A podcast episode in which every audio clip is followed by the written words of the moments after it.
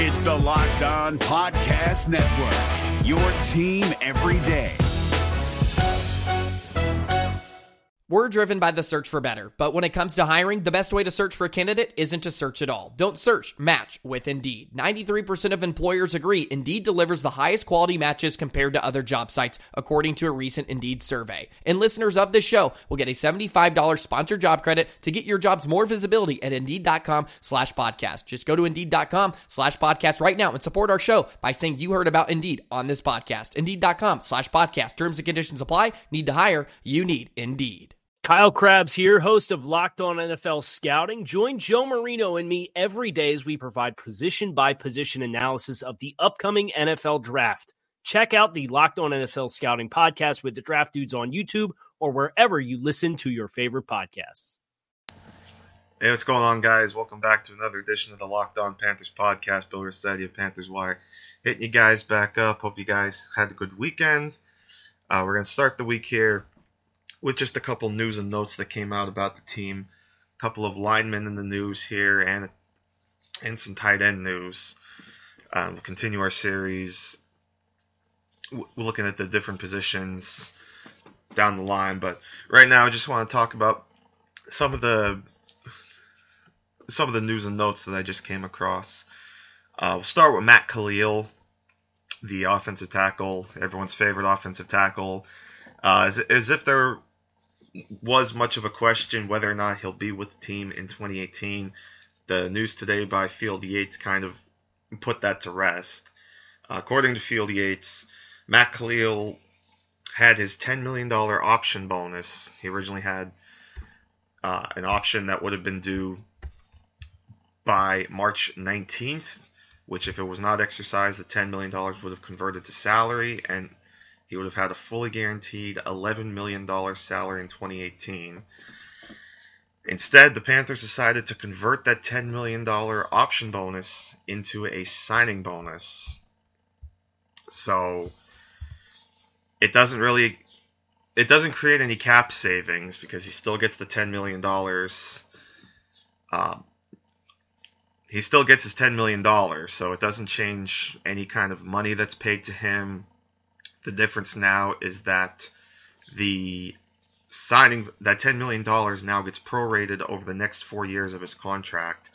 So he, so instead of having a cap hit of, or at least part of his cap hit being $2.4 million over the next four years as a signing bonus, now it'll be $4.9 million. 2.4, of course, was his, from his original signing bonus of $12 million. So now it's effectively a $22 million signing bonus. So it does increase his cap hit over over the next couple of years, in, including this year. So his cap number for 2018 now is 6.9 million dollars, but now 2019 it jumps to 12.9 million dollars, and he'll probably be locked in for 2019 as well because he would actually count he would actually have 1.8 million in dead money or they would they would effectively lose 1.8 million in cap savings because his dead money would count 14.7 if they cut him in 2019 so probably the earliest that Matt Kalil now will move on from the Panthers would be 2020 because they would actually save 6.1 million against the cap if they were to cut him in 2020 and in 2021 they could save 11.5 million against the cap because right now the only money that's guaranteed to him is his salary this year which is only a million dollars. But again the signing bonus now increases his cap hit because that's guaranteed. So again as if there was any question whether or not Matt Kalil would be back with the Panthers in 2018, today's news kind of puts that to bed. But, but some may think they'll still look to grab a tackle maybe in the draft. Again, I've said before, I'm still a fan of Taylor Moton. I'm really curious to see what he can do. Uh, he didn't he didn't play too many snaps as a whole throughout the season, but he he still got some time in, which which was good to see. So I, I, I think he could do well. I think down the line, if they continue to develop him, perhaps you know whether you put him at left tackle and keep Daryl Williams at right or whatever you want to do, but he's still a guy I'm hoping to see make a little bit of a stride in 2018. Then there's the note here that Joe Person of the Charlotte Observer believes that it is, quote, highly doubtful that the Panthers will re sign Andrew Norwell in free agency. Uh, we're in the middle, of course, of franchise tag season, and the two likely candidates, as have been floating around, look to be Andrew Norwell and Graham Gano. And if they use the tag, it's more likely that they'll use it on Graham Gano. And I know it sounds silly that they would use it on a kicker rather than a guard, but it comes down to the values the values of the of the tags for for each position. Um, if they were to tag Andrew Norwell, I believe it is about a $14 million hit. I'm trying, trying to look it up right quick now, but I think I believe it's about $14 million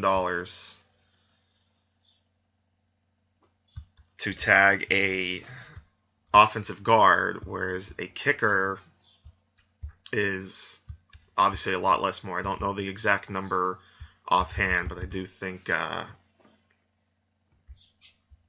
but it should only be, I think, a couple million dollars. So if they were to use the franchise tag, it's probably going to go to Graham Gun or yeah, I'm sorry, Graham Gano. Is your team eliminated from the playoffs and in need of reinforcements? Maybe it's time for a rebuild, or maybe they're just a player or two away from taking home the Lombardi Trophy. Either way, join Keith Sanchez and Damian Parson for Mock Draft Monday on the Locked On NFL Draft Podcast. They'll tell you which college football stars your team will be taking in the 2024 NFL Draft. Check out Mock Draft Monday on the Locked On NFL Draft Podcast, part of the Locked On Podcast Network. Your team every day. And then the last piece in terms of, and again, you know, and Andrew Norwell, and it's an interesting note that they mention as well that Joe Person reported. He said he believes Marty Hurney made his decision when they signed Trai Turner last year to that four-year, $45 million extension. So that would be a lot of money tied up to both of your offensive guards because Norwell obviously is going to get a lot of money in uh, free agency. So probably, and here we go. Here's here's the franchise tag values. Just able to bring them up. So offensive guard. Well, actually, it would be they group it all together among offensive line. Excuse me. So it would be over fourteen million dollars for the offensive line uh, tag number. I mean, you're you're talking that that's kind of offensive tackle money too. So it, it would kind of make sense that the Panthers don't want to pay that kind of money for one year to a offensive guard, albeit Norwell was a very good one. So chances are he's going to end up hitting the free free agent market, and he probably won't be back. Because again, with the know they do have a little bit of cap space, but again, I just can't see if they're not going to give him the tag. They're they're not going to be able to compete with some of the other teams that are going to have some cap space, a lot more cap space than will throw throw money at what will probably be the best, probably interior offensive lineman in this market, whereas the kicker punter franchise tag value is under five hundred thousand dollars, or excuse me, not five hundred thousand, five million dollars So that's likely. And, and even if they decide, they, they could always decide not to do the tag as well. They could they could just not give a tag as, at all, and Gano hits the free agent market. So, but we'll we'll see what happens. But if if they do it, go with the tag, it, it will likely be on Graham Gano. So, again, and I've said before, and a lot of my mock drafts have kind of reflected this as well. They'll probably lose Norwell in free agency, and I would I would expect them to target a guard perhaps pretty high in the draft. Uh, Will Hernandez of UTEP, Billy Price of Ohio State, Isaiah Wynn of Georgia are some really good guards. So wouldn't be surprising and would would would definitely would definitely fill a hole and help alleviate the pain of losing Norwell if they can land one of those guys. And then speaking of the draft, David Newton of ESPN believes that the Panthers will select a tight end in the draft. And again, going back to the mock drafts that I've been doing, this is another thing that uh, I've been that's has been reflected in these mock drafts due to the fact that Ed Dickson is a tight end, so you're going to need someone to step into that number two role, at least at the outset. And then Greg Olsen, of course, he had the broken foot last year. He's getting up there in age. You're going to eventually need someone to step in at some point and become the starting starting tight end. I mean, Greg Olsen is will be 33 years old in March. He's entering the final year of his contract. So, chances are they'll be starting to look down the line in terms of the eventual replacement the eventual replacement uh, tight end for for the Panthers. Is your team eliminated from the playoffs and in need of reinforcements? Maybe it's time for a rebuild, or maybe they're just a player or two away from taking home the Lombardi Trophy. Either way, join Keith Sanchez and Damian Parson for Mock Draft Monday on the Locked On NFL Draft Podcast. They'll tell you which college football stars your team will be taking in the 2024 NFL Draft. Check out Mock Draft Monday on the Locked On NFL Draft Podcast, part of the Locked On Podcast Network. Your team every day. And as far as far as couple options in the draft, and so this will kind of tie into the the series we've been talking about because actually tight end was next anyway, so it's a nice little segue. Um, a lot of good pass catching tight ends in this draft. Uh, Dallas Goedert of South Dakota State comes to mind. Mike Gesicki of Penn State. I think there's a lot of good tight ends all throughout the draft, and it's interesting to see a lot of the differing opinions on this tight end class and where some of these guys rank. One name that comes to mind that kind of exemplifies the varying degrees of grades and where they could be drafted is Chris Herndon of Miami, who was a who was one of the better options or better weapons in the Miami offense the last couple seasons. Um, one of their leading receivers, I believe, too, even though he only had 40 catches for less than 500 yards and four touchdowns, but he was still one of the the top guys in that Miami offense. Unfortunately, he did suffer an MCL injury late in the season that cost him, I believe, the last game of the regular season and the Orange Bowl game. It forced him to miss the Orange Bowl against Wisconsin. And he was also invited to go to the Senior Bowl. Unfortunately, was not able to participate in that as well because of that injury. But he's he's a guy that there's a lot of you know obviously the injury question is there, but there seems to be a lot of positive around him, so he could be a guy that maybe he's there in the mid to late rounds that the Panthers could bring in, develop, and eventually be their starting tight end. Um, so there are, like I said, there are a lot are a lot of solid tight ends here. Um, again, mentioned Goedert and Gesicki, um, so and, and, a few others. bring him up real quick for you guys. A couple, couple other names that you need to they need to be on the lookout for. Hayden Hurst of South Carolina. You've got Mark Andrews of Oklahoma. Durham Smythe of Notre Dame. He wasn't. Uh, the numbers may not have been there, but he was. He, he, he, he looks to be a pretty productive guy, and I know there's been talk. Um, Michael Kist of formerly of Locked On Eagles, now him and Ben Solak are up with BGN Radio, so congrats to them. He had done some film study recently of Durham Smythe and really seems to be in love with the kid. So he, he's another option. Uh, he did pretty well at the Senior Bowl. Uh, Troy Fumagalli of Wisconsin, Tyler Conklin of Central Michigan. So there's there's a lot of intriguing options. Ian Thomas, Indiana, Adam Breneman, Massachusetts.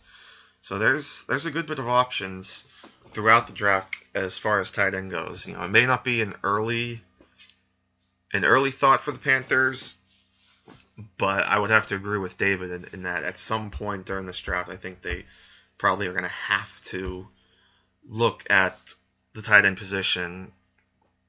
Uh, even Jordan Akins is another guy that I'll throw in real quick too of Central Florida, another guy that I saw at the Senior Bowl that I came away pretty impressed with. So, lot lot of options. Um, of course, the Panthers did not get any compensatory picks in this draft, so they still have the eight that they had before the compensatory picks were announced. So eight picks overall for the Panthers. They of course have all their original picks except for the fourth round. They also have Buffalo's pick in the third round and the seventh round. So it's almost like a pattern. You have one pick, one pick, two picks off, one pick, one pick, two picks. If you want to think think of it that way, but that that's where the Panthers stand right now. Eight total picks. Obviously, a lot can change during the draft. Moves can be made, but again, definitely. So guard and tight end, I think, are probably two of the definitely two of the positions that the Panthers will have to attack. And then um, maybe edge. Of course, edge is a position we'll get to at some point.